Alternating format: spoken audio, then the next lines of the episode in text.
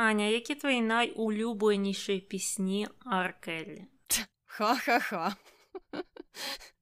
Це питання не те, що з зірочкою і з підвохом, це взагалі питання, яке зараз задавати не можна нікому. Ніяких у мене немає найулюбленіших пісень Аркелі. А в тебе є?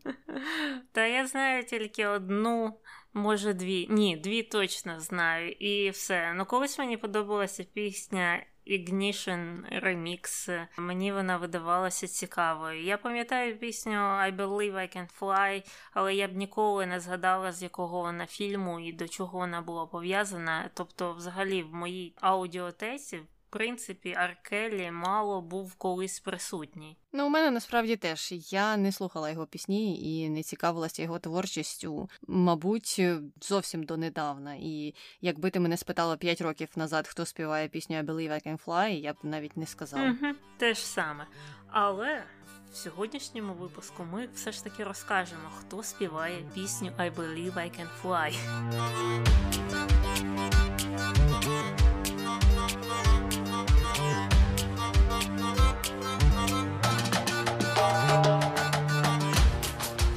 Це Таня. І Аня. В ефірі подкаст «Не без гріха. Дискусії про відомих людей, їх досягнення та сумнівні вчинки. Сьогодні говоримо про Ар Келлі. Це саме той, хто співає оту пісню. Але тепер цікаво дізнатися, що ж про нього питають в інтернеті, і, можливо, ще про якісь пісні хочуть дізнатися. Так, дійсно, і про пісні багато питають, намагаються їх десь знайти або подивитися, але про нього є ще дуже багато більш цікавіших питань. Наприклад, було одне таке: за що брат Келлі в тюрмі?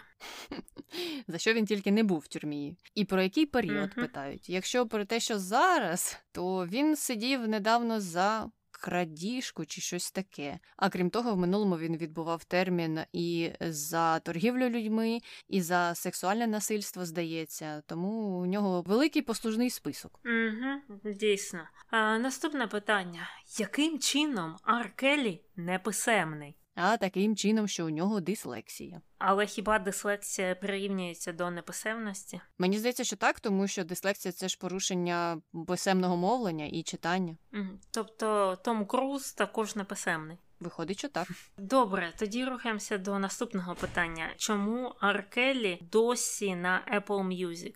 Треба зателефонувати Тіму Куку і спитати, чому Аркелі досі на Apple Music, а так само треба зателефонувати керівникам і інших стрімінгових сервісів і задати їм те ж саме питання, чому Аркелі досі ще там, тому що вони якось однією лівою ногою вилучили його пісні, а насправді не вилучили усю його бібліотеку зі своїх стрімінгових сервісів. Просто не рекламують його пісні, не ставлять їх у якісь топи або у їх е, власні плейлисти, які складаються цими стрімінговими сервісами. Але якщо ви хочете послухати музику Аркелі, то ви можете її знайти на будь-якій стрімінговій платформі. Угу, Саме таке є, принаймні на даний момент. Але давай все ж таки перейдемо до самої особистості Ар Келлі. Він є американським співаком, автором пісень та продюсером звукозапису, що отримав Гремі, відомий своїм вокалом з так званим євангельським відтінком, тобто е, у стилі госпел, і також е, високосексуальними текстами. І також е, він славнозвісний звинувачуваннями у неправомірній поведінці, знову ж пов'язаної з сексом. Також він відомий як король R&B, виграв е, три премії Гремі за свій хіт I Believe I Can Fly, мав більше ніж 40 е, пісень, які потрапили на перші сходинки хіт парадів, і взагалі він посідав ці місця е, більше ніж будь-який інший чоловік-соліст у 90-х. Але його життя було пройняте суперечливими сексуальними скандалами, включаючи деякі звинувачення у дитячій порнографії до яких ми, як завжди, дійдемо в контроверсіях. Угу. І тепер ті, хто не знав, чому я так різко говорила про пісні Аркелі, про те, що їх не вилучають зі стрімінгових сервісів, мабуть, здогадалися, чому я була така обурена. Але так, е, дійдемо до контроверсій, і тоді про це поговоримо в деталях. А поки про біографію і про щось хороше, якщо воно є в житті Аркеллі. А звуть його Робер Сильвестр Келлі, і народився він 8 січня 67-го року в Чикаго, що в Іллінойсі.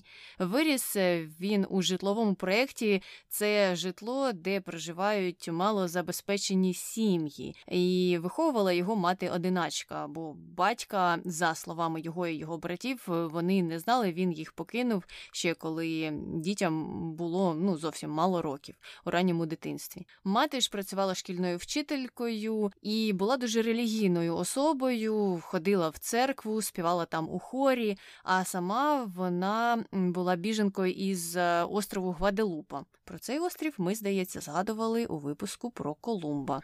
Ще одна дуже сумнівна особа. Якщо хочете, послухайте про нього. Але повертаємося до Келлі. І він також, до речі, почав співати у хорі церкви, до якої ходила його мати, ну і відповідно вся родина ще в ранньому дитинстві, а саме коли йому було 8 років, і тоді ж. Е, помітили його вміння співати там у церкві, і тоді ж почали говорити про те, що у нього є до цього талант. І крім того, у нього, начебто, з раннього віку був талант дуже добре вловлювати мелодії, і він буквально з першого разу міг їх ідеально повторювати, так само як міг ідеально повторювати голос багатьох співаків.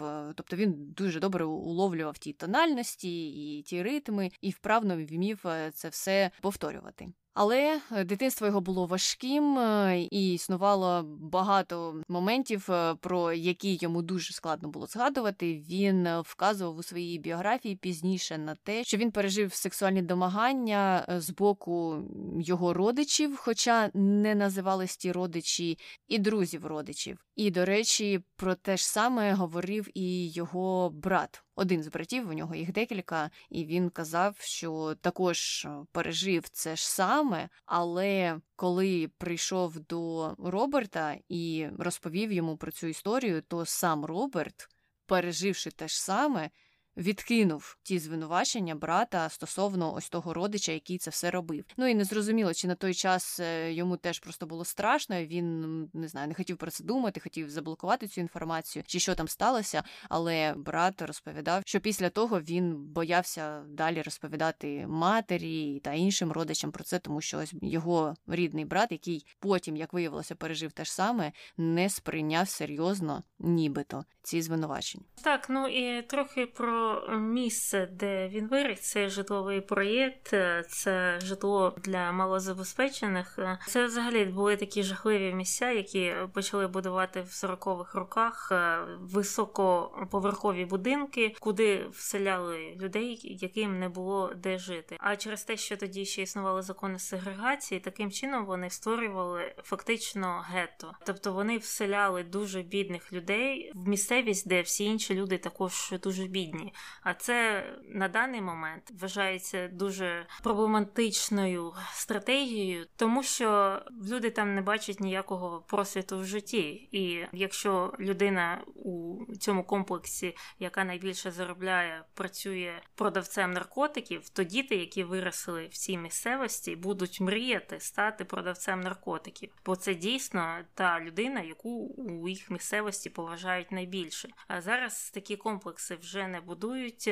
До речі, от саме той будинок, в якому він виріс, там їх було кілька, їх всі знесли вже, і там побудували комплекс такого змішаного використання, де живуть люди з різними доходами. Тобто бідність зараз там е, не настільки сконцентрована, і діти з бідних сімей можуть побачити людей, які мають якісь нормальні роботи, які працюють лікарями або вчителями, або ким-небудь, але не продають там наркотики, або не грабують когось, або займаються якимись іншими е, нехорошими речима. Це був не випадок Роберта Келлі, і це не випадок був Джей Зі, який також виріс в житловому проєкті тільки в Нью-Йорку, і він розповідав, як там жилося, і що дійсно він там з дитинства хотів долучитися до продажу наркотиків, і він їх продавав, але потім йому все ж таки вдалося вирватися з того світу. Ми знаємо, що Джей-Зі є зараз е, досить відомою людиною. І я вважаю, що добре, що влада переосмислила е, такі проєкти і як вони впливають на людей. І зараз вона їх заміщає чимось іншим. Ти маєш рацію, це добре, коли влада це все переосмислює, але не добре, коли починається джентрифікація. Коли у ті райони, в яких ще недавно були такі проєкти, раптом приходить в основному біле населення, і для нього там будуються певні райони з комплексами або з окремими будинками на одну сім'ю, і ці всі типи житла розраховані на людей з певним доходом. Мгм. І для тих, до речі, хто думає, що джентрифікація це добре, ні. Джентрифікація це не добре, це відсовування оцих усіх проєктів і усього цього житла для бідних людей просто ще далі, далі, далі за межі міста. І так само проблеми, які там існували, залишаються, просто вони. Стираються, начебто з лиця міста, Мгм. щоб е, не бути такими видимими для тих, хто не хоче їх бачити. Найкращий спосіб, е, як ти сказала раніше, це змішане житло для людей зі змішаним доходом. І як показують дослідження, саме це. Позитивно впливає і на зниження криміналу в місті, і на підвищення освіченості, наприклад, населення, і на те, що діти одні не ходять до певних шкіл, а інші до кращих шкіл. Це все впливає на розвиток міста і на його краще функціонування. А от джентрифікація, насправді, хто б вам що не казав, це не хороше явище. Ну, вона принаймні е, є досить е, сумнівним. Воно є, знаєш, хорошим для кого? Для тих, у кого є гроші. Це дійсно хороше явище. Воно не хороше для тих, е, у кого їх і так немає.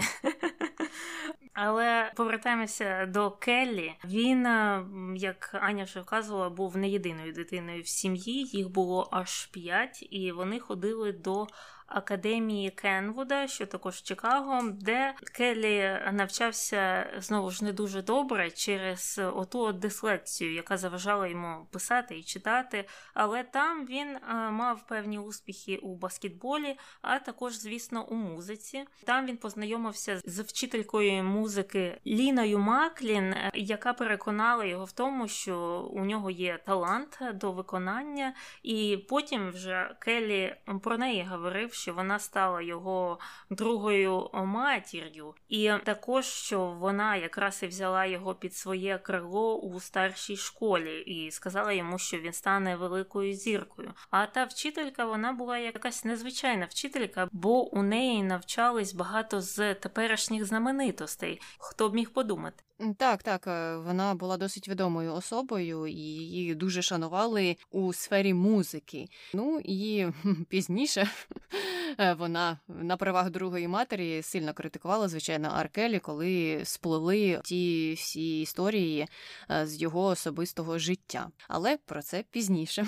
Поки що про молодого Аркелі, який почав співати на вулицях, і це було під мостом метро в Чикаго. А потім з друзями він сформував гурт MGM, який, до речі, записав тільки одну пісню. Але з тим гуртом він брав участь у дуже престижному серед молоді на той час конкурсі, і там вони перемогли. І саме там він здобув свою першу популярність. Їх показали на телебаченні, і незадовго після того він отримав перший великий прорив в 90-му році, коли уклав контракт на запис музики із компанією Jive Records. А наступного року, вже дуже швидко, він випускає свій перший альбом Born into 90s. І це було з гуртом Public Announcement. Альбом той е, був хітовим.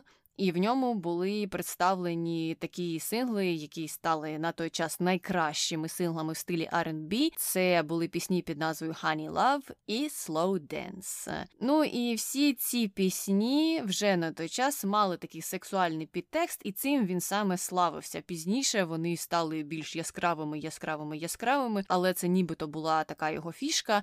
І він вважав, що цього не треба соромитися, про такі чутливі теми треба співати, і нічого страшного, якщо в піснях е, це все буде дуже детально описуватися. Ну не те, щоб дуже детально, але яскраві натяки у його піснях присутні. І він вважав, що це має право на існування, і це дійсно подобалося людям. Угу. Так, знаєш, в ізоляції нічого в цих піснях, начебто, такого нема, але співає про секс і співає. Хто зараз про нього не співає? А от у поєднанні з його біографією якось стає огидненько від тих пісень. І ти думаєш, ким це він надихався, коли він писав ці пісні? Угу, угу. Ну я дивилася документалку про нього, яка нещодавно вийшла. Вона називається Surviving R. Kelly. Можете подивитися, хто цікавиться цією темою. Там в деталях е, про нього розповідають усі, хто з ним працював і хто від нього постраждав. Також і там його колеги розказували, що дійсно ці пісні були пов'язані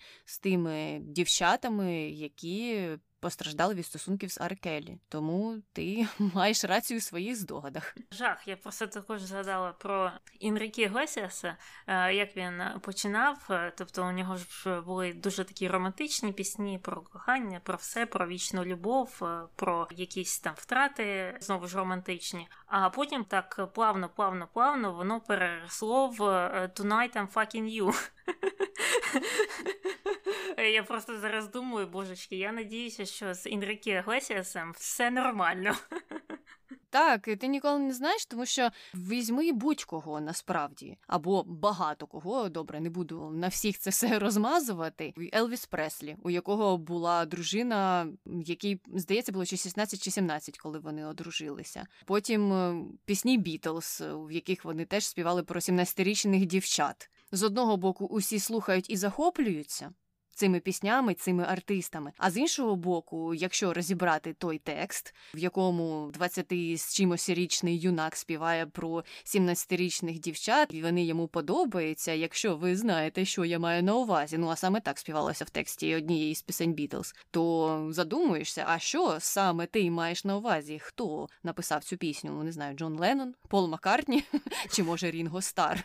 Що вони мали на увазі? Е, так, і це часто зустрічається у піснях е, чоловіків-виконавців, і якщо про це частіше задумуватися, то стає страшніше і страшніше.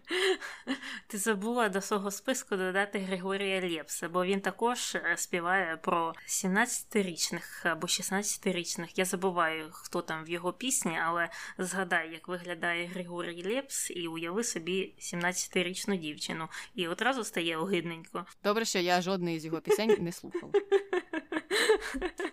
Добре, повертаємося від Лєпса до Аркелі. У 93-му році він ставав все більш популярніше і популярніше, особливо з виходом альбому 12 Play, і одна з пісень цього альбому потрапила на першу позицію поп-чарту. Ця пісня була Bump and Grind, і також того року він втратив свою матір і е, кажуть, що він досить сильно це переживав. Після цього альбому 12 Play вийшов альбом, е, який називався Аркелі, тобто на честь себе, і там е, пісні стали все більше сексуальнішими, але він до тих пісень також додав оці от е, євангельські елементи, тобто госпел наспіви. І він подобався тоді публіці, і через це його навіть прозвали принцом Pillow Talk, тобто принцем постільної розмови, якщо можна так сказати. Е, бачиш, е, хотів е, зразу ж сподобатися різним аудиторіям. З одного боку, такий принц Пілоуток, а з іншого боку, я і вашим бабцям заспіваю, і вони мене полюблять. Універсальний солдат. І сам він себе називав щуроловом. Це досить дивно перекладається українською, тому що саме так називається ця казка про щуролова. Це про те, як хлопець із сопілкою прийшов у місто, в якому була проблема зі щурами, і його попросили їх е, вивести і десь там в річці втопити, тому що ті щури реагували на гру його сопілки. І він це зробив. Потім прийшов за оплатою. А жителі сказали до побачення. Ти ж нам допоміг, а ми тобі нічого не обіцяли. І закінчилося все тим, що він за допомогою тієї сопілки усіх їх дітей з селища вивів у невідомому напрямку. Так, от англійською це звучить Pied Piper, а українською перекладається як казочка про Щуролова. То він себе називав таким Pied Piperом, тому що нібито його магічний спів і музика так подобалася людям і так їх гіпнотизувала, що вони робили все, що завгодно. І знову ж таки тут проводиться ця жахлива паралель з тим, що потім стало відомо про цього співака і про те, що він робив з дітьми. Так, е, дійсно, я не знаю, він спеціально робив цей натяк, чи так вийшло. Але популярність його на той момент все збільшувалася і збільшувалася. Його вже тоді називали королем R&B, А він хотів ще довести, що він може стати королем балади, і він, начебто, це довів своєю піснею «I Believe I Can Fly», яка вийшла у 96-му році, і вона була частиною саундтреку до фільму Майкла Джордана Space Jam або Космічний Джем. І ця пісня принесла йому три премії Гремі у 97-му році. І Келлі також відзначився ще одним саундтреком, досить відомим до фільму Бетмен і Робін 97-го року. Пісня називається Gotham City. І коли я досліджувала для цього подкасту, я подивилася це відео на Ютубі, і я згадала цю пісню. Я її також знаю, як виявляється.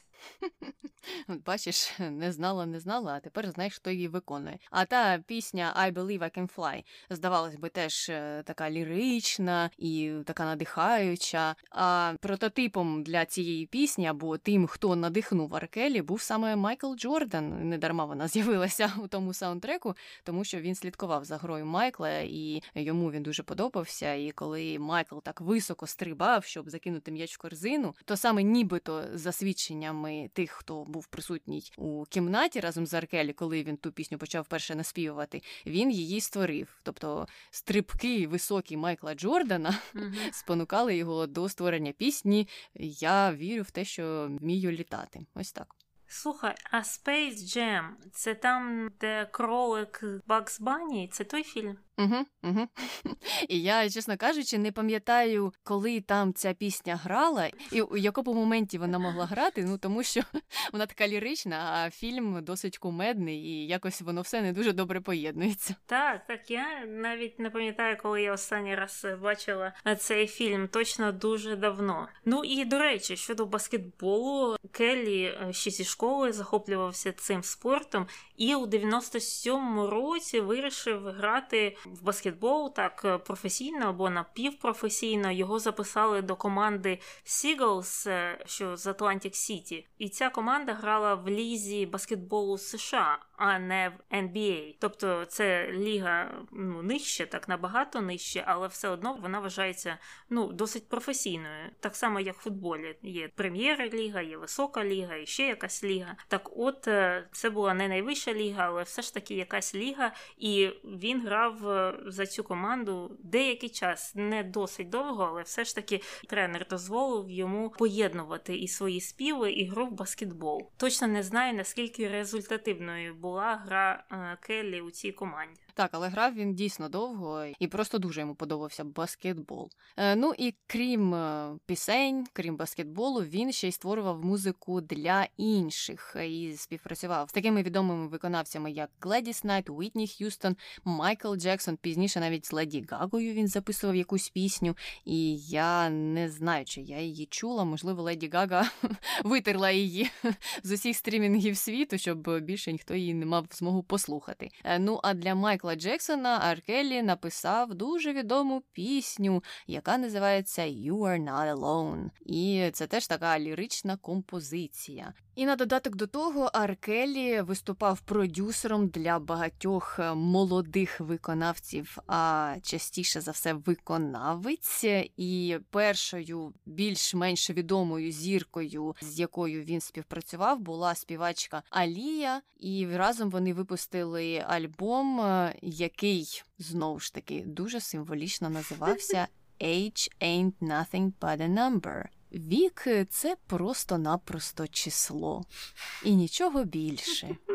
Не надавайте цьому великого значення. Е, ну і як ви думаєте, це з чимось пов'язане чи ні? Ви подумайте, і скоро ми вам про це все розповімо. А поки таку невеличку затравочку, як то кажуть, дамо, у пари почалися романтичні стосунки, незважаючи на те, що Келлі був майже на 12 років старшим за Алію, і вони навіть одружилися. Але цей шлюб довго не протривав, тому що родина Алі втрутилася, і цей союз припинила. Незабаром після цього, у 96-му році, Келлі вдруге одружується з танцівницею Андреа Лі, і у них народилося троє дітей, але у 2009 році вони розлучилися.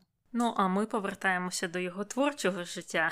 Він все ще на висоті R&B, поп е, і інших чартів. У нього вийшов альбом R е, у 98-му році, і пісня е, в дуеті з Селін Діон під назвою I'm Your Angel. І мені здається, я навіть цю пісню пам'ятаю. І він продовжував досить успішні співпраці з іншими виконавцями. Він співав з Шоном Пафі Комсом пісню Satisfy You у 99-му році.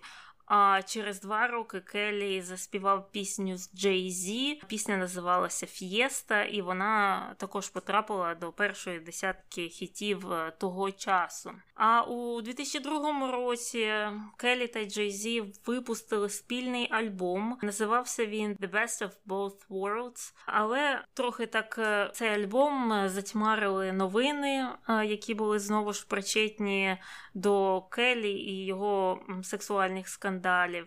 Але незважаючи на ці новини, Келі продовжував мати досить великий комерційний успіх.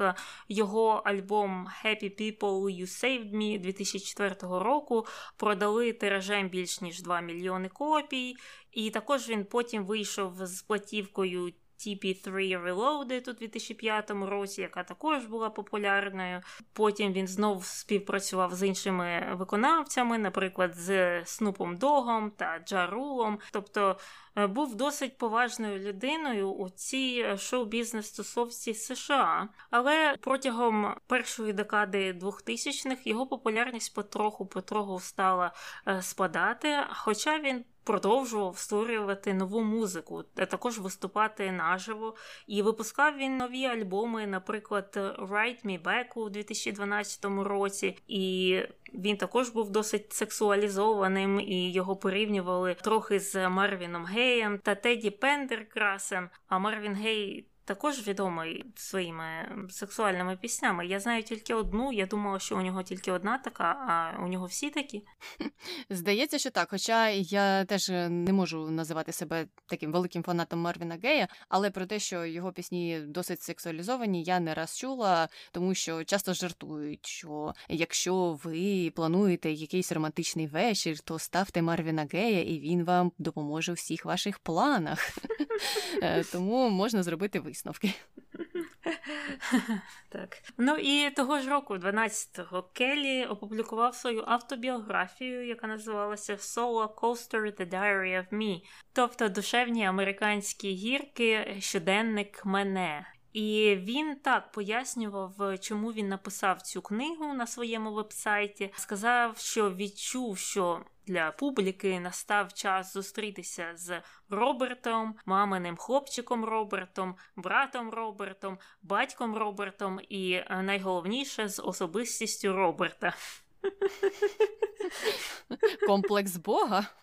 Та ні, ні. Що ви таке кажете? Це не про мене. Це зовсім не про мене. Просто книжка про Роберта, Роберта, Роберта в усіх іпостасях. Жах, ну таке дивне пояснення. Ну, написав і написав. Всі зірки в певний час пишуть автобіографію. Навіщо це так аргументувати? Дивно. Але далі, далі його популярність е, знову ж е, трохи падала, але він не зупинявся випускати чергові альбоми. Вийшли такі, як Black Panties е, у 2013 році, а також The Buffett е, ще через два роки. А у 16-му він випустив альбом святкових е, пісень «12 ночей Різдва. Це мені здається, вже коли немає фантазії, зірки починають випускати альбоми різдвяних пісень. Казали, що він е, за допомогою цього альбому знову ж таки хотів апелювати до старшої аудиторії і від них е, вже отримати якісь е, ознаки поваги до нього і щось таке, тому що для нього на той момент дуже важливо було зберегти свою репутацію, і тому він вирішив, що старше покоління його слухачів допоможе йому в цьому. Ну і крім того, мабуть, він ще свою репутацію намагався якось покращити за допомогою благодійності. А було це таким чином, що у 2007 році Келлі випустив пісню «Rise Up» для Virginia Tech, це такий університет. А в ньому якраз у 2007 році сталася стрілянина, і тоді загинуло дуже багато студентів у тій стрілянині. І таким чином Аркелі хотів зібрати кошти для родин жертв, тобто доходи від цієї пісні пішли е, на фінансування родин жертв е, тієї трагедії. У 2010 році Келлі написав ще одну пісню, яка називалася Sign of a Victory, і вона вже звучала на чемпіонаті світу з футболу. А кошти, зароблені за рахунок стрімінгу цієї пісні, пішли на користь африканських благодійних організацій. У 2011 році він виступив на благодійному заході в Чикаго, і цей захід відбувався для збору коштів е, на користь будинку Клари. Тепер він е, не працює вже. А це був такий заклад, е, який створював робочі місця, житло і займався охороною здоров'я та питаннями освіти малозабезпечених людей, які проживали в Чикаго. Ну і так як Ар Келлі сам проживав в Чикаго, сам був з житлового проєкту, він нібито знав, як це, і звичайно, хто як не він міг би найкраще репрезентувати малозабезпечених людей та допомогти їм у цих питаннях. Також у 2016 році Аркеллі пожертвував воду під час водної кризи у місті Флінта. Це була досить відома подія, коли у місті Флінт вода була жахливої якості, її неможливо було пити, ні використовувати ніде. І там дійсно протягом великого часу була криза із постачанням води і це висвітлювалося і в новинах, і багато відомих людей займалися тим, щоб поширити цю інформацію, і якось допомогти жителям цього міста. Ну тому що дійсно на сьогоднішній день у такій країні, як США, дуже дивно чути подібні новини і те, що люди можуть жити в таких умовах. Угу. Ну і що на цьому закінчилося досягнення Аракелі? Може, ти щось хочеш додати? Якісь там кліпи хороші, пісні дуже гарні. Що ще що тобі сподобалося у ньому? Ой, мені здається, ми і так дуже багато вже про нього поговорили, а саме про його досягнення. Але дійсно він е, і сам вважав себе в якийсь момент е, таким богом сцени, і він дуже звик до того, що його багато людей боготворило, і це нібито вплинуло на його контроверсійні моменти і на те, що він у певний період почав е, думати, що його ніхто не спіймає, що йому нічого не світитиме, і що він завжди буде ось таким відомим Аркелі, який зможе виплутатися із будь-якої складної ситуації чисто за рахунок е, свого відомого імені. Тому протягом дуже довгого часу, протягом декад, йому вдавалося поводитися так, як він поводився, і так як ми це обговоримо у контроверсіях. А почалося все, або щонайменш перша задокументована історія пов'язана з його нелегальним одруженням, і вона про оту саму співачку Алію. За даними Vibe і Chicago Sun Times, Келлі, якому було 27 років, та Алія, якій було 15 років, е, незаконно одружилися. Таємна церемонія була проведена 31 серпня 94-го року у штаті Іллінойс.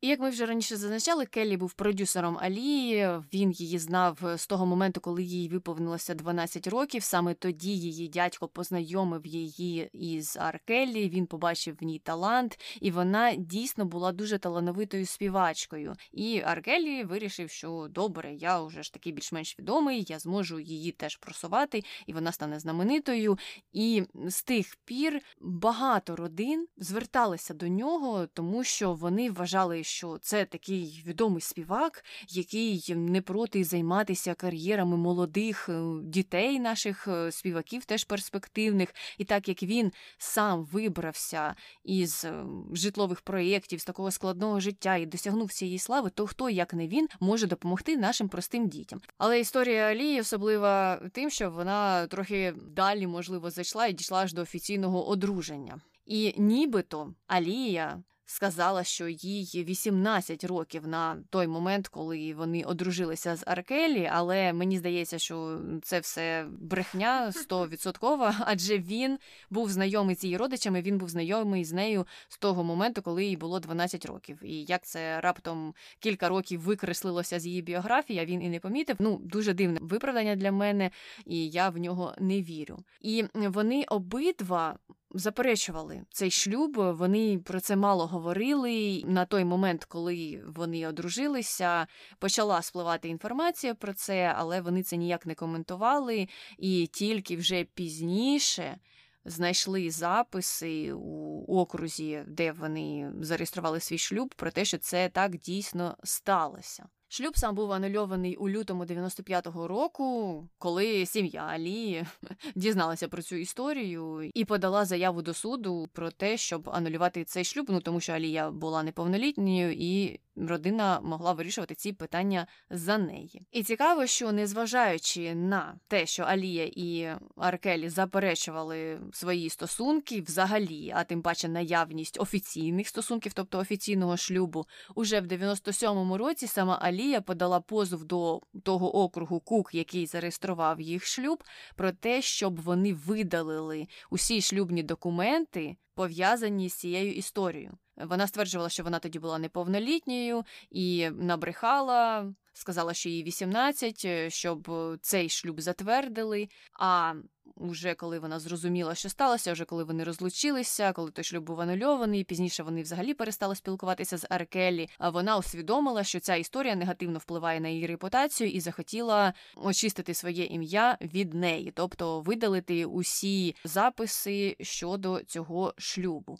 Ну а вже у 2019 році прокуратура Нью-Йорка звинуватила Келлі у тому, що він, виявляється, дав хабара, коли отримував дозвіл на шлюб. А хабар той був для того, щоб е, вік Алії змінили. Тобто, щоб нібито органи повірили в те, що їй 18 років. Хоча їй не було 18, і всі про це прекрасно знали, але за допомогою грошей це питання владналося. Ну і у 2021 році Келлі визнав, що мав статевий контакт з Алією, і про це говорили ще раніше. У тому ж документальному фільмі про нього люди казали, що не раз бачили їх разом, заставали їх під час статевих стосунків. Е, тому це відбувалося постійно, це відбувалося на очах у інших людей, і це, звичайно, було жахливо. Сама Алія загинула в авіакатастрофі. Це сталося вже давно. Я, чесно кажучи, не пам'ятаю в якому саме році, але мені здається, у першій декаді 2000-х. А, Так, це було у 2001 році, їй тоді було всього 22 роки. Ну що, історія жахлива, і ну, це ж були лихі 90-ті, так що мене тут е, не дивує, що це пройшло повз е, багатьох людей, і інтернет не був ще такий розвинутий. Інформація не могла так швидко подорожувати серед людей, і тому, мабуть, е, частково через це у Аркелі було стільки успіху у своїх е, жахливих не знаю починаннях чи як їх назвати. А от що мене дивує, що це продовжувалося протягом ще наступних майже 20 років. А інтернет вже існував, і ці новини з'являлися кожен е, місяць, мабуть, і все одно знадобилося декілька десятиліть, щоб його засудити. Але почнемо з початку. Ще у 90-х, у 98-му році, дівчина на ім'я Тіфані Хокінс е, розповідала, що Келлі спонукав її до групового сексу з іншими дівчатами-підлітками, коли їй було 15 років. Е, ну і дівчатам тим іншим також було до 18. Вона подала на нього позов до суду, але це все вирішили поза судом. Їй виплатили суму у 250 тисяч доларів, і таким чином Келлі був на волі. А от вже через 4 роки, це вже 2002 рік, з'явилося відео, яке показує, або як тоді казали, нібито показує, як нібито Келлі займається сексом з нібито неповнолітньою дівчиною, а потім мочиться на неї кудись там. Я не дивилася це відео, але Це те, що описували люди, які його бачили. І це відео надіслало якесь анонімне джерело до газети Chicago Sun Times, знову ж. Саме ця газета оприлюднила цю історію також трохи пізніше, у 2002 році. І якраз паралельно з цим Келлі тоді ще був на висоті. Виходить ця історія, ця плівка, е, як він там займається сексом з якоюсь там 14-річною дівчиною. А він тут у Солт Лейк Сіті відкриває зимові Олімпійські ігри 2002 року. І потім його після цього питали, в інтерв'ю брали там, ти бачив, що про тебе вийшло, плівка і все таке. А він казав: Ні, ні, ні, це не я на відео, це не я. Так, він це заперечував, і більш того, він в якийсь момент почав казати, що це його брат, що це його молодший брат, е, о той самий, який в дитинстві зазнав е, сексуальних домагань і сексуального насилля теж. І інший їх, третій брат, старший, в інтерв'ю казав, що той молодший брат, звичайно ж, заперечував усю цю історію. Аркелі йому пропонував гроші за те, щоб він зізнався. Ну і нібито таким чином його прикрив. Той відмовився. І ось цей третій старший брат з такою усмішкою і нерозумінням це все коментував, казав, що я взагалі не розумію, як він міг відмовитися. Він же б сьогодні був таким багатим і таким відомим, тому що Аркелі там йому не тільки гроші пропонував, а ще якийсь музичний контракт чи права на якусь музику. І це всередині однієї родини відбувалося.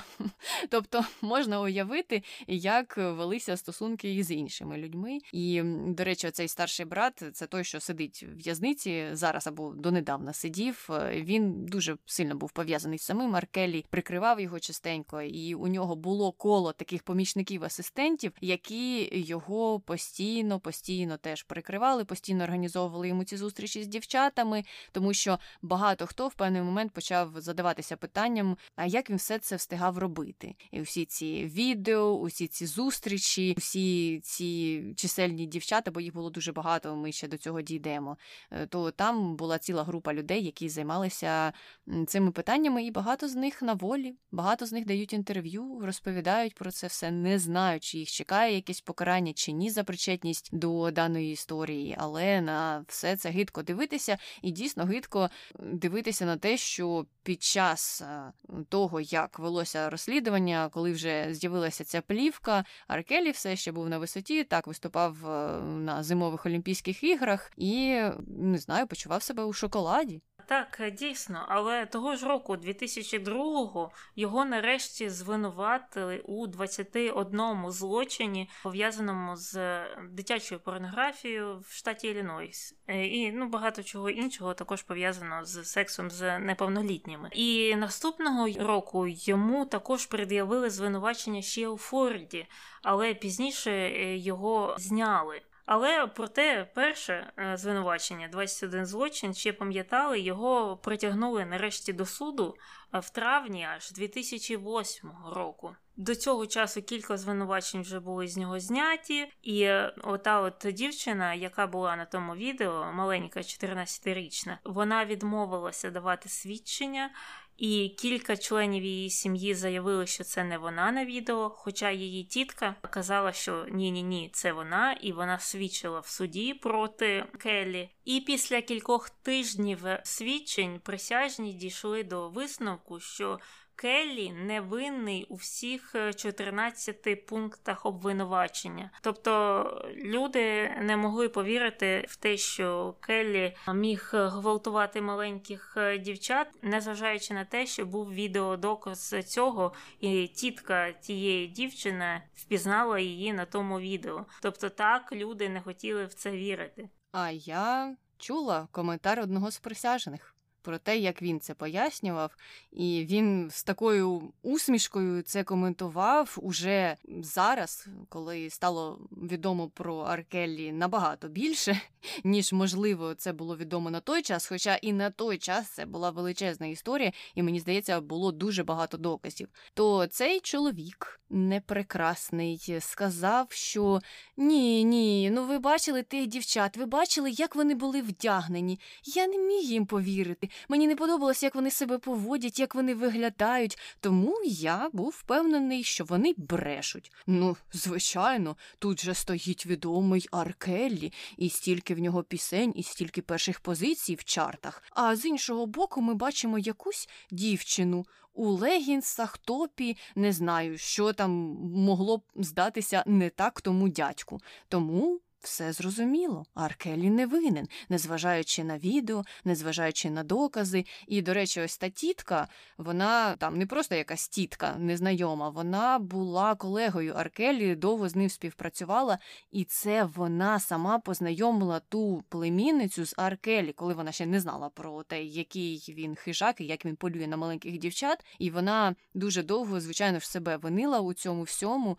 І зрозуміло, що їй це боліло, і зрозуміло, що вона хотіла захистити свою племінницю, але її батьки вирішили, що вони не свідчитимуть проти Аркелі. Вони продовжували з ним спілкуватися, і там всередині їх родини було дуже багато конфліктів з цього приводу. Тобто батьки дівчинки, яка стала жертвою Аркелі, коли їй було 14 років. Після того продовжували спілкуватися з Аркелі. А її тітка намагалася щось з цим зробити, намагалася якось е, привести його до відповідальності за його злочин.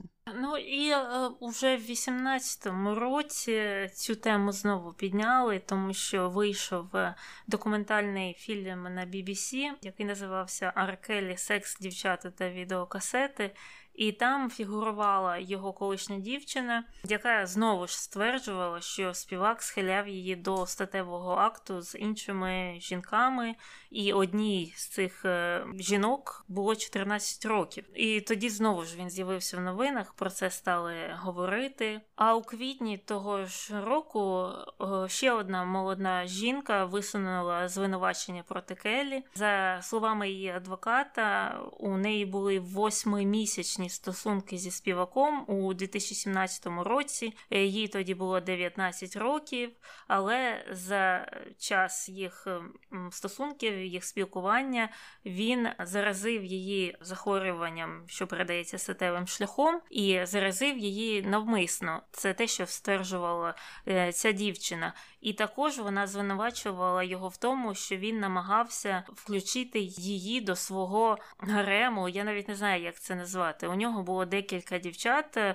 ну це називали секс-культом, і вони там разом е, групою займалися сексом. І ця дівчина казала, що він хотів її, начебто, силою включити в свій секс-культ. Ну і про цей е, секс-культ. Е, це дійсно було таким, і багато з дівчат е, жили у його будинку. Інша частина жила в його студії. В його студії було декілька кімнат з ліжками. Ну тобто, це були якісь секс-кімнати, де в кожній з них могла сидіти нова дівчина і чекати, коли Аркелі до неї прийде. Не раз е, свідки розповідали, що вони заходили до нього на студію, відкриваєш двері, там сидить в кімнаті дівчина, чекає, в іншій кімнаті сидить дівчина, чекає, і так може бути п'ять дівчат одночасно сидять і чекають Аркелі. Ці дівчата поступово вводилися у стан повної залежності від Аркелі, і він е, це озвучував їм з самого початку, називав це так званим тренуванням, казав, що я зараз тебе буду тренувати. І спочатку це були, за їх словами, якісь речі, на які вони ну легше погоджувалися. Він наказував їм називати себе татусем, питати у нього дозволу, коли вони там щось хочуть взяти чи кудись вийти. І потім це все наростало, наростало, наростало, і закінчувалося тим, що вони не могли вийти зі своєї кімнати, що вони мали просити у нього дозволу, щоб е, зробити будь-яку дію, що вони не могли просто так покинути ту студію чи той будинок, де вони знаходилися. А якщо вони перед ним проштрафлювалися, то їх відправляли у кімнату для не знаю роздумів чи як це назвати, де вони мали сидіти без їжі Кілька днів це могло продовжуватися. В них забирали усі телефони, вони не могли ні з ким зв'язатися. І багато родичів цих дівчат протягом кількох років нічого від них не чули. Вони не могли до них ні дозвонитися, коли вони їм писали, ті не відповідали. І це дійсно була така промивка мізків, коли жертви в кінці кінців вже самі за себе не могли нічого вирішити. І ті дівчата, які пізніше виступили зі свідченнями проти Аркелі, розповідали, що на той момент, коли вони опинялися у такому становищі, що не могли вийти з дому, вони розуміли, що вже пізно. Тобто, це було поступово, поступово, поступово. Кожна з них згадувала оцього татуся.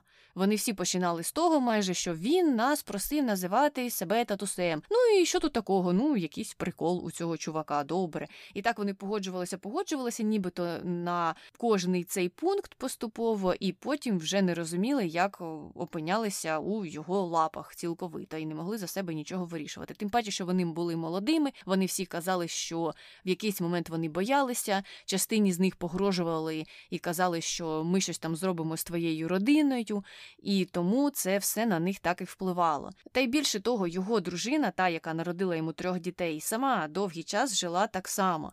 Вона не могла нічого зробити без дозволу Аркелі. Вона не могла вийти з дому. Вона була присутня у їх будинку в той час, коли Аркелі водив багатьох дівчат туди ж, і вони могли паралельно бути у інших кімнатах в тому ж самому приміщенні. А жінка настільки його боялася, що це все терпіла і не могла просто від нього піти. Тому довгий е, час йому вдавалося таку поведінку зберігати і відчувати що нічого йому за це не трапиться. Навіть є один запис, де він каже про те, що ось мене вже ніхто ніколи не закриє. Це треба було зробити 30 років назад, а не зараз, коли я вже такий великий. Що вони зараз зі мною зроблять? Тобто він дійсно сам вважав, що йому нічого не буде, адже протягом багатьох років це все ніяк не каралося і коли, мабуть, у 2008-му е, його присяжні виправдали, він взагалі відчув себе Богом і подумав: та тоді я нічого не боюся, можна спокійно це все продовжувати і бути непокараним. Ну і.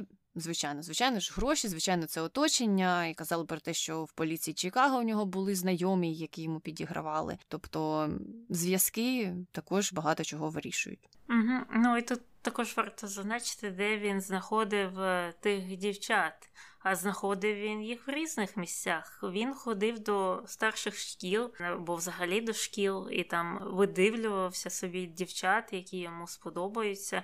А він же тоді був досить популярний, і дівчата, звісно, мліли від самого виду Аркелі. І він, е, користуючись е, своєю славою, там запрошував їх до студії, сказав: Боже, ти хочеш співати? Я бачу в тобі те, що ти можеш стати найкращою там зіркою світу краще, ніж Вітні Х'юстон. Іди до мене, ми з тобою запишемо пару пісень, ти така класна. І, звісно, ці дівчата на це погоджувалися. І там він, в принципі, ходив до будь-якого місця, де можна зловити тінейджерів, до шопінг-молу. Він просто ходив там, де ходять маленькі дівчата, дівчата підліткового віку, і там їх вишукував, потім казав їм якісь компліменти. Дівчата зі своєї сторони дивувалися такій увазі зі сторони зірки, і, звісно, погоджувалися майже на все. І таким чином він так потроху-потроху зібрав оцей свій жахливий гарем з неповнолітніх дівчат. І одна із е, дуже жахливих історій, звичайно ж, не те, що якась із них була менш жахлива, а якась більш жахлива, просто є ті, про які ми знаємо більше, бо частина жертв не хотіли виступати з розповідями, а інша частина розповідала свої історії. Так, от одна з дівчат познайомилася з ним під час е, судового процесу. Вона була однією із тих, хто входив до його фан-клубу, і однією з тих, хто не вірив у те, що він у чомусь винен. Вона приходила до місця, де відбувалося це засідання, виступала там з плакатами, і він нібито її побачив, і потім, через деякий час, знайшов її його люди їй зателефонували, запросили на якусь вечірку. Це вже відбулося після того, як його виправдали. І так почалися їх е, стосунки. Вона була, звичайно ж, неповнолітньою. І це на додачу до того списку, де він шукав дівчат. Тобто він знаходив собі дівчат під час того, як його судили у справі, пов'язаній із стосунками з неповнолітніми. Його нічого ніколи не зупиняло. Крім того, були історії, коли він прямо на концертах е, знаходив дівчат, і так одна родина втратила свою дитину. Батьки казали, що вони зі своєю дочкою прийшли на концерт, і вони нібито вже тоді знали про ці історії, пов'язані з Аркелі, але вважали, що ну ми ж за нею наглядаємо, ми ж разом з нею тут на концерті, то що може таке статися? Аркелі позвав її на сцену. І відтоді почалися їх стосунки, почалося їх спілкування, і батьки нібито слідкували за тим, щоб нічого не трапилося. І там були випадки, коли Аркелі намагався з нею залишитися наодинці, але батьки це все присікали. А потім, як тільки їй виповнилося 18, вона зникла і вона з ними не спілкувалася протягом декількох років, поки була в тому культі Аркелі.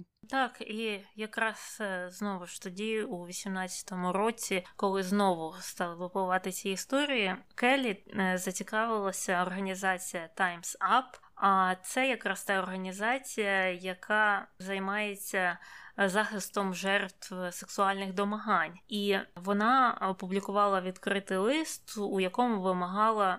Відповідних розслідувань щодо Аркелі, і також закликала компанії, такі як Spotify, Apple та інші, які публікують пісні виконавців, е, припинити будь-які професійні зв'язки з ним. Після цього, через деякий час, компанія Spotify вилучила Аркелі з усіх плейлістів е, через е, нову свою там політику, яку вони встановили щодо цього.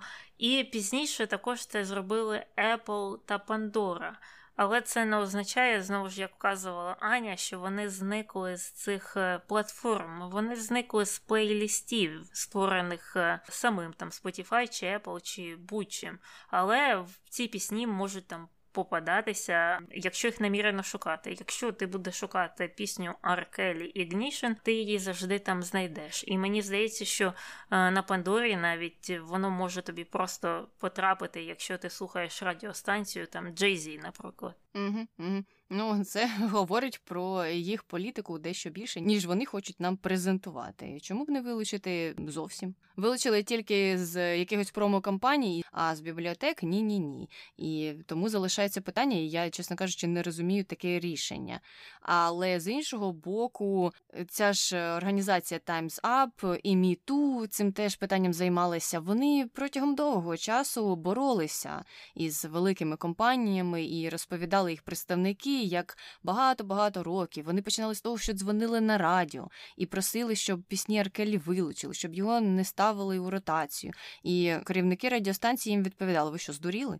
Це Аркелі. Він приносить величезні гроші. Ми не збираємося вилучати його тільки тому, що ви нас там попросили, ви такі активісти, і тому що десь там фігурують якісь історії. Нічого не знаємо. Нам головне гроші, гроші, гроші. Те ж саме було і з керівниками лейблів, з якими він співпрацював. Коли вони чули якусь історію про Аркелі і щодо сумнівності його репутації, вони просто намагалися ту історію придушити якомога швидше і ніяким чином не намагалися сприяти тому, щоб право правосуддя перемогло в цій історії. Їх це не цікаво. Ну так я не знаю, що тут є дивовижного. Майкл Джексон треба згадати теж, який був скандал. Скандал, і ну, Майкла Джексона можна усюди послухати і. Ну, будь-кого іншого, мені здається, хто був е, пов'язаний з такими темними справами, їх е, можна е, знайти. Ну, зрозуміло, тому що ці всі організації виправдовуються так, зазвичай у таких історіях, що музика окремо, особа окремо. Угу. Це ж саме угу. і з Майклом Джексоном сталося і з усіма іншими людьми. Що поробиш? Я не знаю. Ну таке ж саме можна сказати тільки з іншої причини про наших виконавців, про того ж самого там Олега Винника, так нашого улюбленого, чи про Ані Лурак, чи хто там у нас ще інший, Таїсія Повалій. Фігури проблематичні, так? Але ж ти не можеш сказати, давай YouTube вилучи всі пісні Ані Лурак, бо вона нам не подобається, бо вона співає у Кремлі. І я розумію, звісно, що тут з однієї сторони педофілія страшного масштабу, з іншої сторони, просто зрада державна. Ну, трохи так, як ми її сприймаємо. Але це ж так е, працює. І виходить так, що це на відповідальності кожного. Так? Чи можеш ти закрити очі на це, чи не можеш? Чи коли ти слухаєш Ігнішен, ти уявляєш 14-річну дівчину з Аркелі, чи тобі вона подобається там в ізоляції, ти уявляєш собі щось інше, ти взагалі не пов'язуєш той е, текст е, пісень з минулим Аркелі. Тобто тут ну важко знову ж на це відповісти. Ми вже колись про це говорили у випуску про Майкла Джексона. Важко тут е, якось розрізати цю історію. Так, мені також видається огидним вся історія з Аркелі, і коли я чула його музику, зараз вона також мені видається ну огидною знову ж через те, що вона дуже сексуалізована, а його біографія пов'язана з сексуальним е, насильством. Але хтось може точно так само сказати, що а чого ти там дивилася колись там у минулому місяці фільм е, Гаррі Ванстіна. Або я там чула, у тебе в машині грала пісня Майкла Джексона, чого ти її не переключила. Або не знаю, хто там ще співав, от чого ви взагалі записали випуск про Олега Винник. Ну, тобто, все, що я здається, хотіла сказати, що до кожного споживача музики, культури, мистецтва можна причепитися. Комусь видається огидним, що вовчиці до сих пір підтримують Олега Винника, навіть після його слів там про Крим і все інше. А комусь огидним видається Аркелі. І навпаки, знаєш, хтось слухає Аркелі і не задумається про його насильство і ненавидить вовчиць. Вовчиці люблять Олега Винника, але ненавидять тих, хто слухає Аркелі, або будь-які комбінації цього.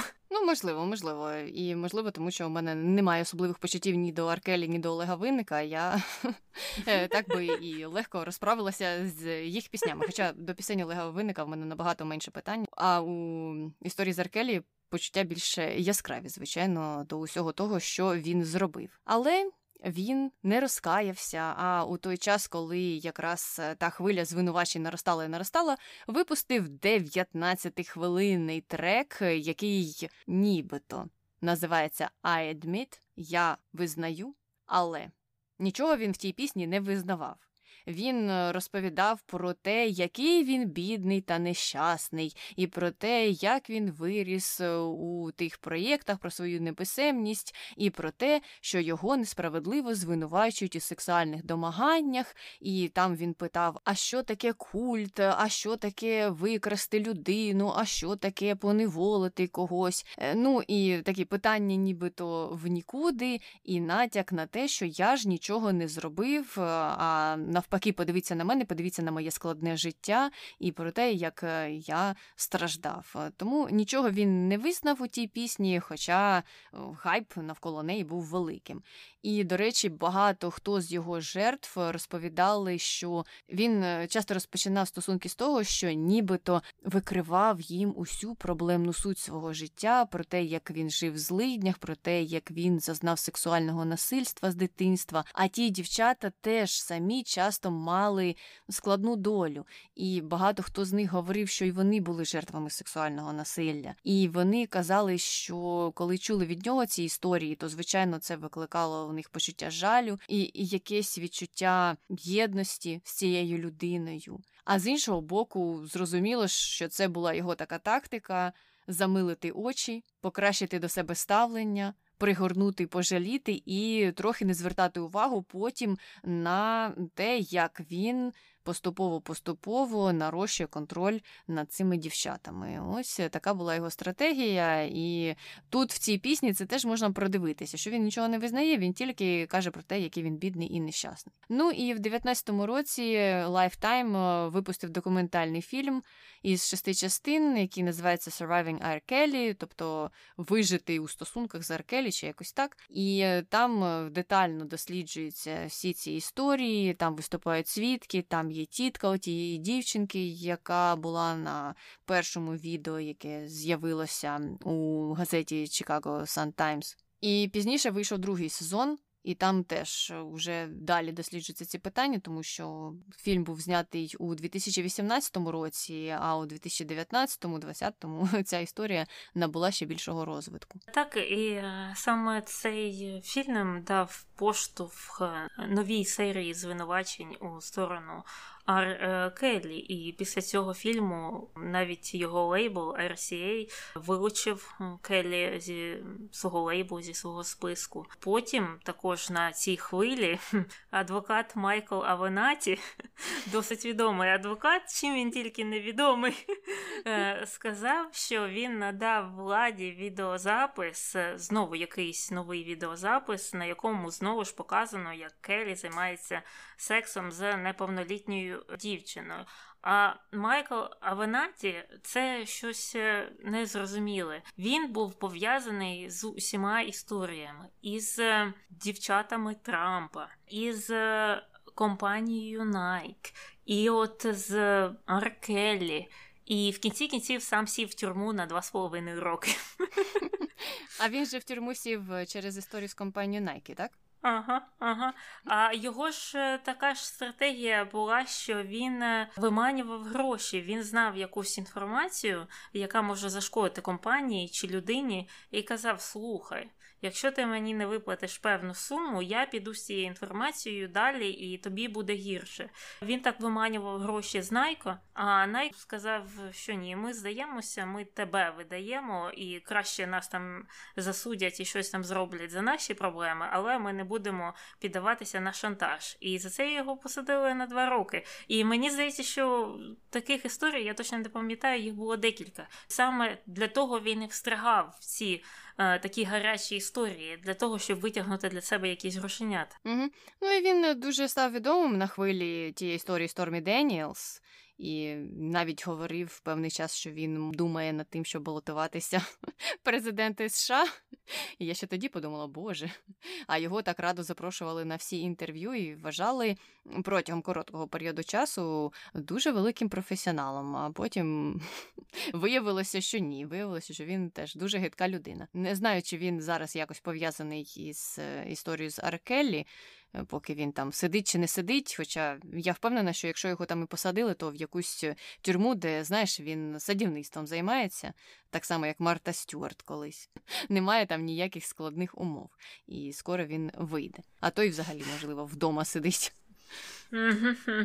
Через ковід. Е, таке також може бути. Але повертаємося знову до Келі. У 2019 році знову ж дві жінки виступили з обвинувачуваннями, і вже після цього Келі офіційно звинуватили у 10 пунктах обвинувачення у кримінальному сексуальному насильстві в штаті Ілліной. Він того ж вечора звернувся до поліції, а через три дні е, його звільнили з в'язниці після того, як е, хтось за нього вніс заставу у розмірі 100 тисяч доларів. Всього 100 тисяч доларів для такої людини, яка має багато раз більше. Ну і після е, того, як він вийшов, він одразу побіг давати інтерв'ю Гейл Кінг на CBS, і там вона спитала його на цю тему. А він там вів себе як дикун, кричав у камеру, плакав, казав, що він невинний, що це все наклеп. Казав, що він не знає, що таке утримувати жінок проти їхньої волі у сексуальному культі, і також заявив, що оті от дві молоді жіночки, які живуть з ним, їх просто передали батьки до нього жити передали батьки. А батьки в цей час їх розшукували з поліцією і не раз е, просили поліцію розібратися і, хоча б дати їм змогу побачити, що ці дівчата у нормальному стані, що вони здорові, що вони живі. І поліція казала, що ми нічого не можемо зробити, адже дівчата на той час вже були повнолітніми, і вони нібито все вирішували за себе, і тому батьки просто стояли під вікнами тих будівель, де нібито знаходилися їхні діти, і не могли нічого вчинити. Одна історія була ще до того трохи раніше, як е, одна мама дізналася про те, де знаходиться її донька, поїхала в те місце, то був якийсь готель. Вони приїхали, чи то гастролі були в Аркелі, чи десь він виступав, і ті дівчата з ним були в готелі. Вона знайшла цю доньку, їй вдалося з нею поспілкуватися. Потім хтось про це дізнався, і нібито від імені доньки викликав поліцію, і нібито заявив від імені доньки, що це не її мама, і що якщо вона ще раз прийде в той готель, то її посадять. Е, вони викличуть поліцію, поліція її забере. Мама на це не зважала. Вона все одно прорвалася до своєї доньки і забрала її тоді з готелю. Їм вдалося втекти. Оце була одна з таких успішних історій, е, коли дитина змогла вернутися назад у сім'ю. А ось ці дівчата до кінця були з Аркелі, і тільки вже після того, як е, його заарештували, вони давали свідчення і розказували про ті історії, в які потрапили. А заарештували Келі у липні 2019 року. Цього разу там вже навалилося, навалилося багато звинувачень, і це була і сексуальна експлуатація, і виробництво дитячої порнографії, і викрадення, і примусова праця, рекет, перешкоджання правосуддю. Список е, так е, такий величезний, побільше ніж кількість гремі, які він отримав. І зовсім недавно Келі було засуджено присяжними на кінець то доля стала більш прихильною до жертв, і присяжні вже не казали, що ой, подивіться на них, як вони виглядають, які це жахливі дівчата. Вони ж тільки своїм виглядом кажуть про те, які в них були наміри. Ні, на цей раз присяжні більш відповідально ставилися до свого завдання і засудили його за рекет, і за хабарництво, і за сексуальну експлуатацію дітей, і в торгівлі людьми. І срок покарання визначать у травні, здається, наступного року. А ті, хто оптимістично дивляться на цю справу, кажуть, що йому нібито світить е, усе життя, яке залишилося у в'язниці. Але я не така оптимістична після історії з Козбі, чесно кажучи. Угу. Угу. І е, що ще є неоптимістичним, це конспірологія. І у нас вона одна, і як завжди у таких випадках у Аркелі є фан-клуб. А фан-клуб вважає, і сам Келлі, звісно, на чолі цього фан-клубу, що оця от величезна кількість позовів, оці жінки, які скаржилися на нього, оце все це є змова проти нього, проти його музики. Це його хочуть просто потопити у світі там шоу-бізнесу, і фанати його підтримують цю конспірологію, що так, дійсно, це якась там змова великих лейблів, ще якихось там е, впливових людей в шоу-бізнесі, е, щоб е, засунути Аркелі в тюрму і щоб просувати якихось там інших співаків, не дати йому квітнути на сцені R&B. Ось так от. Не дати продовжувати квітнути співаку, який вже давно нічого такого відомого не випускав. Ну, це людина дійсно, яка думає про себе, що він Бог, і жаль, що фанати так само вважають. Хоча серед тих дівчат, які від нього постраждали, є ті, хто входив до цього фан-клубу. Є ті, хто розповідають історії про те, що ми були такими. Ми не вірили в те, що він може бути винуватим у тому, у чому його звинувачують. І ми готові були очі роздерти усім, хто казав інакше. А потім потрапили до його культу, і потім ось що з нами сталося, і тепер ми розуміємо усі ці історії, які розповідали до нас. Жаль, що інші фанати цього не чують, звичайно ж. Але на цьому все. Про Ар Келлі. Хочете знати більше, можете подивитися про нього документалку і на Lifetime і, і на BBC, та де хочеш. Є купа передач і те інтерв'ю з Гейл Кінг. Там вона взагалі сиділа з круглими очима, не знала, що їй робити, поки Ар Келлі ледь не стільцями кидався в стіну. Ну, а ми переходимо до коментарів про нашого минулого героя Магатму Ганді. Коментар перший. Люди хочуть знайти стовідсоткових ідеальних героїв. Що ж, успіхів у пошуках. А хто ці люди, хто хочуть знайти стовідсотково ідеальних героїв? Не знаю, але не ми, якщо це був натяк. Мені просто здається, люди роблять з будь-якої людини, яка їм подобається, стовідсоткового героя, і не бачать в ньому ніяких е, негативних е, якостей, навіть якщо вони є, або якоїсь поведінки сумнівної. І, взагалі, повертаючись знову ж до теми фан-клубу, ми тільки відійшли від неї, говорячи про Аркелі. Це ж взагалі страшне діло. Деякі ж люди хочуть чути виключно компліментарну лексику щодо свого улюбленця, і навіть якщо ти говориш щось нейтральне, це вже не подобається фанатам, бо ти маєш тільки його хвалити або її. що є досить дивовижним. Тому я якраз е, вірю в те, що немає стовідсотково ідеальних людей, і це, мабуть, добре.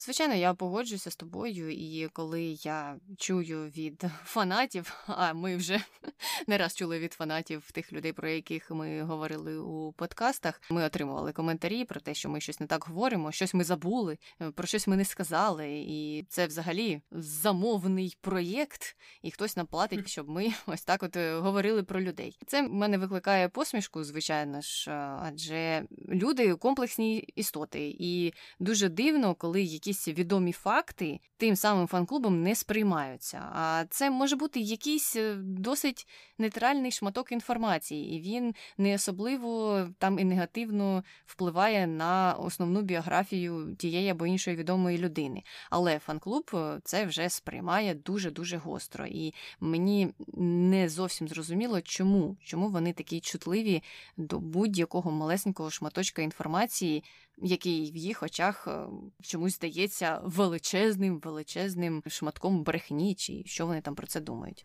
Треба трошки спокійніше ставитися до людей, і навіть якщо це зірка, яка співає пісні, які вам подобаються, вона людина, звичайно, і в неї можуть бути певні проблемні моменти. Коментар другий. Якщо не вірити в те, що людина здатна змінитися, то можна втратити надію в людство. Нас визначає не наше минуле, а ті цінності, які ми сповідуємо на сьогоднішній день. Ні, ну вірити в людство треба. Звісно, люди можуть змінюватися. З іншої сторони, я б не порадила нікому там іти проводити час наодинці з Аром Келлі в надії, що а можливо він же змінився там на 57-му році життя, чи скільки йому там років. Ні, ні, ні. Ну тут е, так, все залежить від е, індивідуальної історії тієї або іншої людини, про яку ми говоримо. Хтось показує, що він може змінитися, і я так розумію, що у випадку з Ганді, про якого тут говориться, це видно. Так само, як і у випадку з нашим е, ще одним минулим героєм Оскаром Шиндлером. У нього багато проблемних моментів було спочатку, але ми прийшли до того, що якщо євреї змогли простити його і змогли його занести за те, що він зробив е, у другій половині свого життя у список праведників народів світу, то і, мабуть, всім іншим треба так само поставитися з розумінням до того, як там починалося його життя. У випадку з Аргелі, так я не знаю, чи його минуле не визначає його нинішні цінності, навіть якщо він там за щось розкаювався. Важко було б це все відкинути. Коментар третій. Ганді мав багато вад, але не можна заперечувати, що його вплив на світ був дуже позитивним. Він надихнув покоління революціонерів і показав, наскільки потужним може бути ненасильницький протест. Так, так, цей ненасильницький протест, звісно, може принести результат. І дійсно історії того ж Ганді або Мандели, або когось іншого показують, що якщо ти протягом 30, 40, 50 років будеш виводити людей на вулицю, тисячі з них вб'ють, то можливо через 50 років е, ти доб'єшся результату. Але треба також згадувати, що це не сталося за один день, за тиждень, за півроку. Люди виходили роками. Ганді їх виводив десятиліттями і не просто виводив постояти, а потім розійтися. Людей там вбивали, люди там проводили багато часу. Просто чому я я про це згадую? Бо зараз е, також стало модно говорити про Ганді, про ненасильницький протест, про те, що можна багато чого ним досягти, і це все так буде мирно і гарно. Ну, протягом 30 років можна. Просто е, це школи стали його згадувати. Під час е, багаточисленних протестів в Білорусі та малочисленних протестів в Росії в їх опініонмейкери, або я не знаю, як їх назвати, вони вказували на те, що ось Ганді це робив, і ми зараз е, це зробимо, будемо мирним шляхом виходити, і от перемога вже вже вона там сяє, вона вже за порогом. Але ж ті виходили 30 років. Ті люди виходили роками, і той протест був немирний для самих протестувальників. Їх також били і вбивали. Я не зовсім розумію ці ілюзії, особливо в світлі нещодавних подій. Я погоджуюся з тобою, і для того, щоб мирний ненасильницький протест був ефективним, дійсно треба багато років, величезний людський ресурс, який готовий повторно виходити на протести. І у випадку з Білорусі, у випадку з Росії, ми побачили, що цього ресурсу там немає, і тому повноцінно називати це протестом за зразком Ганді я б не стала, тому що. Особливість його протесту полягала саме в тому, що ті люди були здатні це робити протягом тривалого часу, незважаючи на те, що вони неодноразово потрапляли до в'язниці, незважаючи на всі ті терміни, вони знову потім виходили на вулиці. І знову продовжували свій мирний протест. У сьогоднішніх випадках ми бачимо, що перший же арешт е, це все приглушив. І я ні в коєму випадку не розповідаю, як людям вести їх протести. Я просто кажу, що порівняння тут, е, як на мене, недоцільне. Це інший вид протесту, це зовсім інша історія. І сьогоднішні протести в цих країнах е, мають е, дуже відмінні характеристики від того, що робив Ганді. Добре, з коментарями закінчили. Переходимо до хрінометру. Що ти Таня поставиш Магатмі Ганді? Я поставлю 3,5-4 щодо його расових проблем. Знову ж він змінився, він е, вказував на зовсім нормальні речі вже наприкінець свого життя. Він не підтримав дискримінацію чорношкірого населення, і, начебто, видно було, що він дійсно змінив своє бачення на расові відносини. І це плюс. І мені здається, що через це не треба засуджувати людину за помилки молодості, якщо вона їх змінила і переосмислила їх. А щодо ненасильницького протесту, знову ж ідея прекрасна, і це все дуже добре. Мені не сподобалося тільки те, що коли цих людей вже били і вбивали, він все одно стояв на тому, що їм не треба відбиватися, що їм не треба захищати себе. І це мені здається не дуже правильним е, моментом, не дуже гуманним, тому що ну хтось все одно страждає від цього, що не кажи мирний, не мирний, хтось це страждає. І мені здається, що якщо він він сказав, що ми ведемо мирний протест, але якщо вас б'ють, відбивайтесь, то можливо і жертв було менше від цього, і можливо б результати настали швидше.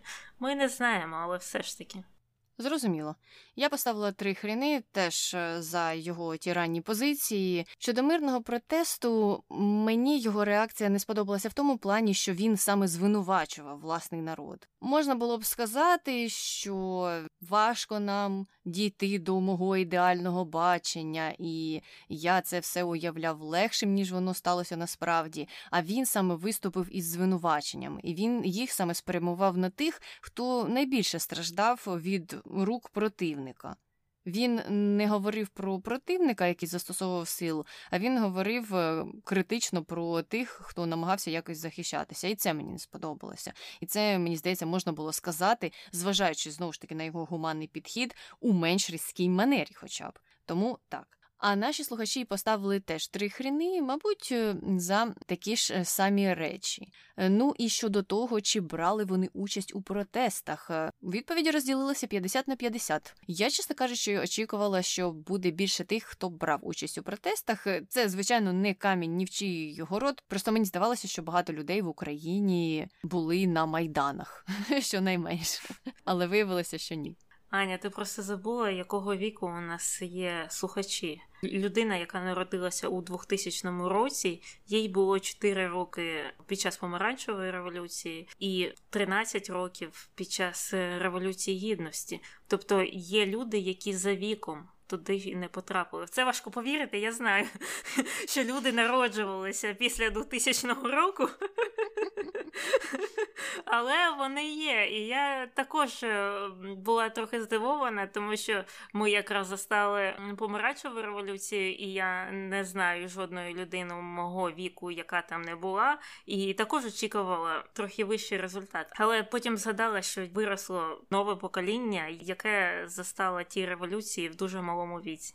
Ну так, е, на це треба зважати, звичайно, і як я сказала, це не критика, просто таке моє короткотривале здивування, не більше того. Ну а щодо того, які лідери яких країн надихають наших слухачів, були такі відповіді: Ясінда Ардерн, е, це лідерка Нової Зеландії, Джастін Трудо, лідер Канади і Єлизавета І у виконанні Кейт Бланшет. Тут таке уточнення. Тобто Марго Робі не підходить, я так розумію. і вона теж надихала нашу слухачку. Ну а тебе хто надихає? Я я не можу сказати по персоналіям, а взагалі надихають мене керівники країн, які близькі трохи історією до нашої, але пішли добре вперед. Досить е, добре вже нас перегнали. І це е, країни Балтійські, це Литва, Латвія. Тобто, у нас є певне спільне минуле, і я маю надію, спільне майбутнє. І ці керівники минулі і теперішні вони змогли обернути свою країну таким чином, що вона відірвалася повністю або майже повністю від е, цієї радянської культури, від е, так званого руського міру, чи як вони там його називають. Тобто вони дійсно е, зробили величезний прорив за останні 30 років. І от якраз ну, такі країни, не можу сказати про керівників, вони мене надихають найбільше, тому що історії схожі. Легко там говорити про Америку там чи скандинавські країни, чи ту ж Австралію і Нову Зеландію, бо вони, звісно, можуть надихати, але у них інша історія, вони далеко, там інші проблеми, і це не так близько до серця, як мені здається. Зрозуміло, ну я поділяю твої погляди. Хоча мене загалом надихають також і лідер Канади, і лідерка Нової Зеландії. Вони здаються такими позитивними і людьми, і реформаторами, досить успішними. В той же час зрозуміло, так що в кожної країни і в кожного лідера є свої сумнівні моменти. А мені загалом подобається, коли лідери доступні і коли вони розуміють, що хоче їх народ і куди він хоче рухатися, і коли ти. Бачиш більш-менш прозорість їх дій, і що за цим не стоїть ніякий там підводний план. Я розумію, що 100% історії такої ні в якій країні немає, і усюди є певні кулуарні історії, але. Хоча б якщо бачиш старання і бачиш те, що політик намагається бути більш-менш відвертим зі своєю аудиторією, зі своїми виборцями, це радує. Хотілося б, щоб таких було побільше. Ось так. І що, все? На сьогодні ми закінчили із Аркеллі і з Магатомою Ганді. Якщо ви маєте щось, що ви хочете додати, пишіть нам, можете це зробити в інстаграмі. Також можете писати нам на поштову скриньку подкаст nbgpesic.gmail.com. Можете залишати коментарі на Ютубі. Ми там їх також читаємо, відповідаємо. І слухати нас теж можна і на Ютубі, і на усіх платформах, де транслюються подкасти. Ми є. Беріть участь в опитуваннях в інстаграмі, і все, можемо прощатися, я думаю. Давай з вами була Таня і Аня. Почуємося. Бувай. Хто там ходить? Одним саундтреком. Ну хто там ходить? Щось їде, да? Ну ти потім виріж. Я почекаю, бо воно мене збивати буде, бо я вже його сильно чую. Окей, наче не чую вже. Боже, мене тут Гарік вибиває двері. Я я, знаю, я чую, що він щось б'є, але я говорив, говорив. Я вже все записала собі, коли він вибивав, ну не знаю, побачимо.